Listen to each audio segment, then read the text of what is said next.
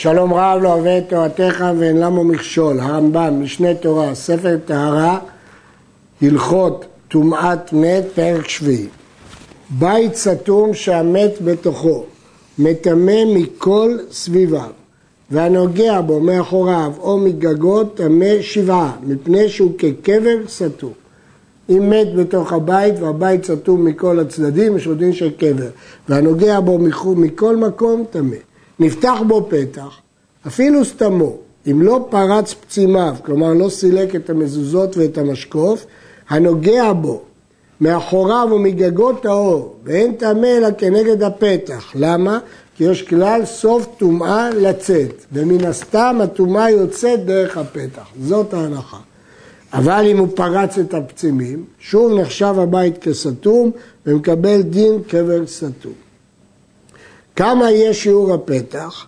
המת פתחו בארבעה טפחים. שיעור זה ראוי להוצאת רוב המתים. וכזית מן המת פתחו בטפח. גדול מכזית הרי הוא כמת ופתחו בארבעה. כלומר לפי הרמב"ם מת שלם ארבעה טפחים, כזית מן המת טפח. הרלב"ח כותב שכל ההלכה הזאת זה כשהמת לא קבור בבית, אבל אם המת הוא קבור זה דין אחר לגמרי ולא לפי הדינים הללו. יש עוד להעיר שמהרמב"ם משמע שהטומאה הזאת של קבר סתום מדאורייתא, וכן משמע מראשי. יש ראשונים אחרים, הרש ואחרים שחולקים, סוברים שהטומאה הזאת היא מדרבנן. המת בתוך הבית, ובו פתחים הרבה, בזמן שכולם נעולים, כולם טמאים, כי אנחנו לא יודעים מאיזה פתח הטומאה תצא. והיושב בצד כל פתח מהם תחת התקרה היוצאת על הפתח, נטמע. אז אם כן זה החידוש, שכיוון שהפתחים נעולים, אז מי שיושב שם נטמע. הפירוש שפירשנו על פי הרש והראש, כי אנחנו מניחים שסוף טומאה לצאת, ולא יודעים מאיזה פתח תצא.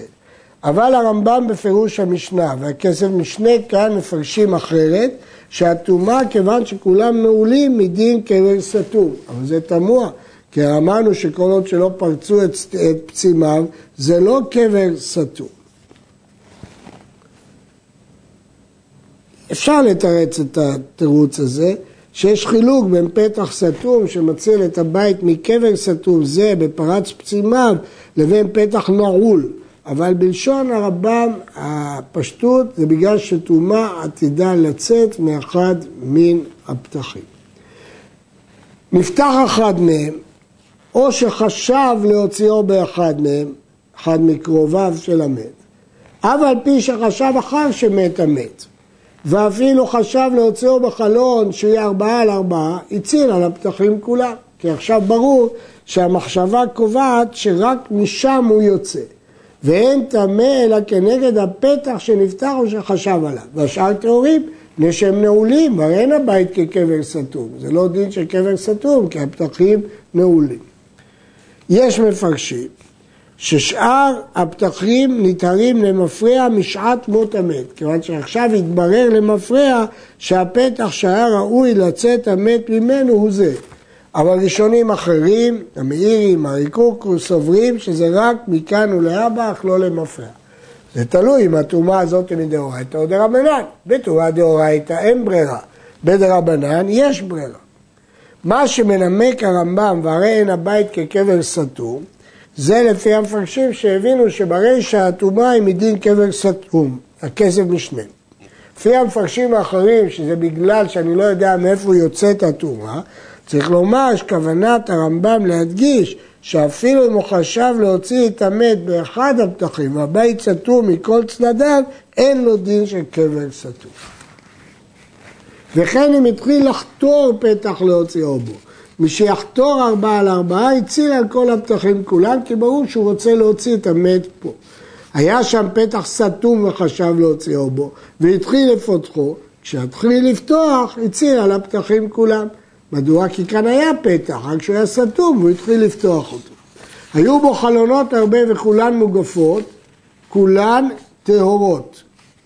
נפתחו, כולן טמאות ולא הצילו על הפתחים. דהיינו, מדובר פה בבית שיש פתחים ויש גם חלונות. החלונות טהורות כי מסתבר שהוא יצא מן הפתחים ולא מן החלונות, למרות שיש בחלונות ארבעה טפחים. כשמישנה סובר שדווקא בחלונות שקטנים מארבעה. נפתחו כולם טמאות ולא הצילו על הפתחים, כי אני לא יודע מאיפה הוא יצא, מהחלונות או מהפתחים. פתח קטן בתוך פתח גדול, כמו פשפש בתוך פתח גדול, המעיל על גבי שניהם, כלומר על גבי כל אחד משניהם, טמא. אנחנו לא אומרים שמן הסתם יצא בקטן או מן הסתם הוא יצא בגדול, אלא שניהם טמא. חשב להוציאו בקטן, תהיה קטן את הגדול. היו שניהם מתאימים, כלומר פתח שיש לו שתי דלתות מימין ומשמאל, המעיל על גבי שניהם טמא, אנחנו לא יודעים מאיפה הוא הוציא. חשב להוציאו באחד מהם, טיהר את חברו. היה לבית פתח אחד לצפון ופתח אחד לדרום, וחשב להוציאו בצפוני. אחר כך באו אחיו או קרוביו ואמרו אין מוציא אותו אלא בדרומי. תיאר דרומי את הצפוני, כיוון שהם החליטו להוציא בדרום, ובלבד שלא יערים. שלא כדי לתאר את הכלים, הוא קודם יגיד בצפון, אחר כך יגיד שינינו את דעתנו בדרום, לא. ואם הערים, שניהם טמאים. המריקוקוס מסביר ששני הפתחים טמאים מדין קנס, אבל בהסבר שני הוא מסביר שיכול להיות ששניהם טמאים מעיקר הדין. מדוע? כי מחשבת הרמה לא נחשבת מחשבה, אז כיוון שהיא לא נחשבת מחשבה, היא לא מועילה להוציא לה לפתח הדרומי. הלכה ג' בתים הפתוחים לאכסדרה והמת באחד מהם אם היה דרכו של המת לצאת בחצר, בדרך כלל בשכונה הזאת מוציאים את המת לחצר, הרי בית שער טהור, והבתים טמאים. היה, ואם לאו, אם אין דרכו לצאת בחצר, בית שער טמא והבתים טהורים. נראה שבית שער הוא היציאה השנייה של הבית. אז אם דרכו לצאת לבית, מן החצר, אז בית השער טהור. ואם לאו, בית השער טמא. ישנן גרסאות שונות בהלכה הזאת ופירושים שונים, וביארנו לפי הגרסה שלנו ולפי פירוש אחד. החדר שלפנים מן הבית מוגף, ונכנסה טומאה לפנימי דרך חלון, הבית החיצון טהור, פני שהטומאה חוזרת ויוצאת דרך החלון שנכנסה בו. יש פה חידוש, שלמרות שדרך טומאה לצאת, והיה מקום לומר שהטומאה תצא דרך הבית החיצון, אני קובע שהיות שהטומאה נכנסה מהחלון, סופה לצאת גם כן מהחלון, ולכן שאר החדרים טהורים. הדין הזה יש משמעות רבה לעניין כניסת כהן לבתי חולים במצבים שונים, כשהמת הוא בחדר אחד ולגבי חדרים אחרים, ונידונו בהרחבה בתשובות כאן. אין הקבר מטמא מכל סביביו עד שיהיה שם חלל טפח על טפח על רום טפח. למדנו שקבר מטמא טומאה מהתורה, טומאת קבר מכל הצדדים, אבל זה בתנאי שיש חלל. אפילו הגביה הבניין על גבי חלל, טפח עד לרקיע, הכל טמא, שהכל כקבר. ברגע שיש חלל, זה נחשב קבר, והנוגע בו לא משנה באיזה גובה, טמא. הייתה טומאה רצוצה, כלומר, לא היה חלל, אלא הבניין היה צמוד לטומאה, אין חלל פנוי מעל הטומאה, זו נקראת טומאת רצוצה. ולא היה שם חלל טפח, טומאה בוקעת ועולה, בוקעת ויורדת. ואין טמא לנוגע כנגד הטומאה מלמעלה, או מעיל עליה מלמעלה, או נוגע כנגדה מלמטה, או מה שתהיה מלמטה. אבל הנוגע בצד הבניין, טהור. אם יש חלל טפח, כל הבניין הוא קבר, והנוגע בכל מקום הקבר טמא. אבל אם הכל צמוד לטומאה, בלי חלל טפח, הטומאה בוקעת ישר למעלה וישר למטה. ומי שנוגע בצדדים, טהור, כי אין לזה דין קבר. ברור שלפי הרמב"ם יש צורך בחלל טפח. הראב"ד בהשגות כאן סובר שגם אם הטומאה ממעטת את חלל הטפח, עדיין יש לה בניין קבר, כי בסך הכל יש פה חלל טפח.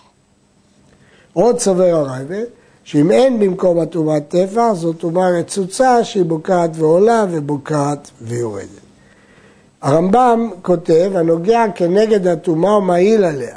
הרי כל הנוגע באוויר שכנגד הטומאה הוא גם מעיל. כנראה שצריך לבאר את הרמב"ם הזה באופן אחר. זה כלל גדול בטומאת מת. כל דבר המטמא באוהל מן המת. אם היה רצות שאין לו חלל טפח, הרי הטומאה בוקעת ועולה עד לרקיע, ובוקעת ויורדת עד התהום, ואינה מטמאה מן הצדדים. רש"י כתב שהדין של טומאה רצוצה היא הלכה למשה מסיני, רש"י בברכות. כיצד? קרי של תבואה, ערימה של תבואה, או גל של אבנים, וכזית המת בתוכו, וכלים בצד הטומאה ואינם נוגעים בה, הכלים טהורים, כי הטומאה בוקעת ועולה, בוקעת ויורדת. וכל כלי שבתוך הגל מכוון כנגד הטומאה, מלמעלה או מלמטה, טמא אפילו שהוא לא נוגע. שהטומאה בוקעת ועולה ובוקעת ויורדת. ואם היה מקום הטומאה חלול טפח על טפח על אום טפח, הרי כל הגל הזה כמו כבל סתום, וכל הכלי הזה, הוא מטמא מכל סביביו, גם מן הצדדים. יש להדגיש שמדובר כאן בתבואה טהורה, כי אם זה דבר טמא, אז הטומאה העליונה בעצמה נעשית אוהל ומביאה את הטומאה. קצת קשה כי הרמב"ם לעיל אמר שהדין של קבר זה רק של דין בניין, אז איך הוא רואה פה את הערימה של התבואה הזאת כמו בניין? גל של אבנים אולי אפשר לראות אותו כבניין, אבל בתבואה זה מאוד מאוד קשה, וכן נקשה בספר טעם ודעת. בית שמילאהו עפר או צרורות, הרי זה ביטל הבית, והרי הוא כגל של עפר או צרורות. ואם הייתה טומאה בתוך העפר, בוקעת ועולה, בוקעת ויורדת, וכלים שלצידם תוך העפר טהורים, אני מתעלם מן הבית ואני מסתכל רק על העפר וצורות כמו ערימה, ואין באיזה חלל טפח, טומאה בוקעת ועולה, בוקעת ויורדת. המפרשים מעירים שמהגמרא במסכת סוכה עולה שדווקא אם ביטל את העפר בפירוש נעשית הטומאה הרצוצה. וכך כותב הרמב"ם לעניין סוכה. יש שמתרצים שיש חילוק בין סוכה לבין טומאה, ולעניין טומאה לא צריך שהוא יבטל בפירוש. טומאה שהיא רצוצה בכותל, נמצאת בתוך הכותל, וסמך סוכה על הכותל, כך שתקרת הסוכה נסמכת על הכותל. הסוכה טמאה, שהרי נעשה הכותל צד מצידי האוהל, ואף על פי שהצדדים טהורים לנוגע אילו לא היה עליהם אוהל. אבל משנעשה עליהם אוהל, האוהל כולו טמא, שהרי הטומאה בתוכו.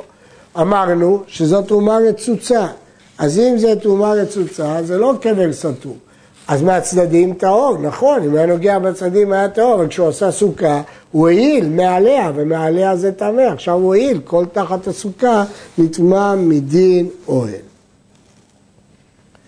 אה, הרייבד מסיק וכותב שרק אם יש במקום הטומאה טפח על טפח הסוכה טמאה וזה מדין קבר סתום ולא מדין אוהל. אבל לפי הרמב"ם לא, זה מדין אוהל ויש פה חידוש שאף טומאה רצוצה מתפשטת באוהל המת. יש פה חידוש. למרות שהטומאה רצוצה והיא בוקעת ועולה, אם משהו יעיל עליה למעלה, אז עכשיו היא תתפשט גם לכיוון של האוהל. עד כאן.